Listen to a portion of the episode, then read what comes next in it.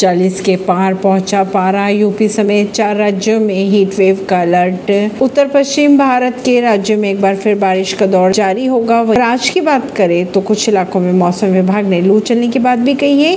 इसी के साथ ही कुछ राज्यों में बारिश भी देखने को मिल सकती है। दिल्ली की अगर बात की जाए तो दिल्ली में आज फिर से बढ़ने लगी गर्मी। यूपी में तेज हवाओं का अलर्ट जारी किया गया। इस भीषण गर्मी के बीच मौसम विभाग ने कुछ राज्यों में हीट वेव का अलर्ट भी जारी कर दिया है। अगर बात करें देश की राजधानी दिल्ली और एनसीआर में तो वीकेंड पर लोगों को भीषण गर्मी का सामना करना पड़ सकता है। मौसम विभाग के अनुसार रविवार को नई दिल्ली और आसपास के ज़्यादातर इलाकों में अधिकतम तापमान तिरयालीस डिग्री दर्ज किया जा सकता है। ऐसी खबरों को जानने के लिए जुड़े रहिए जनता श्रेष्ठता पॉडकास्ट से। परवीन दिल्ली से।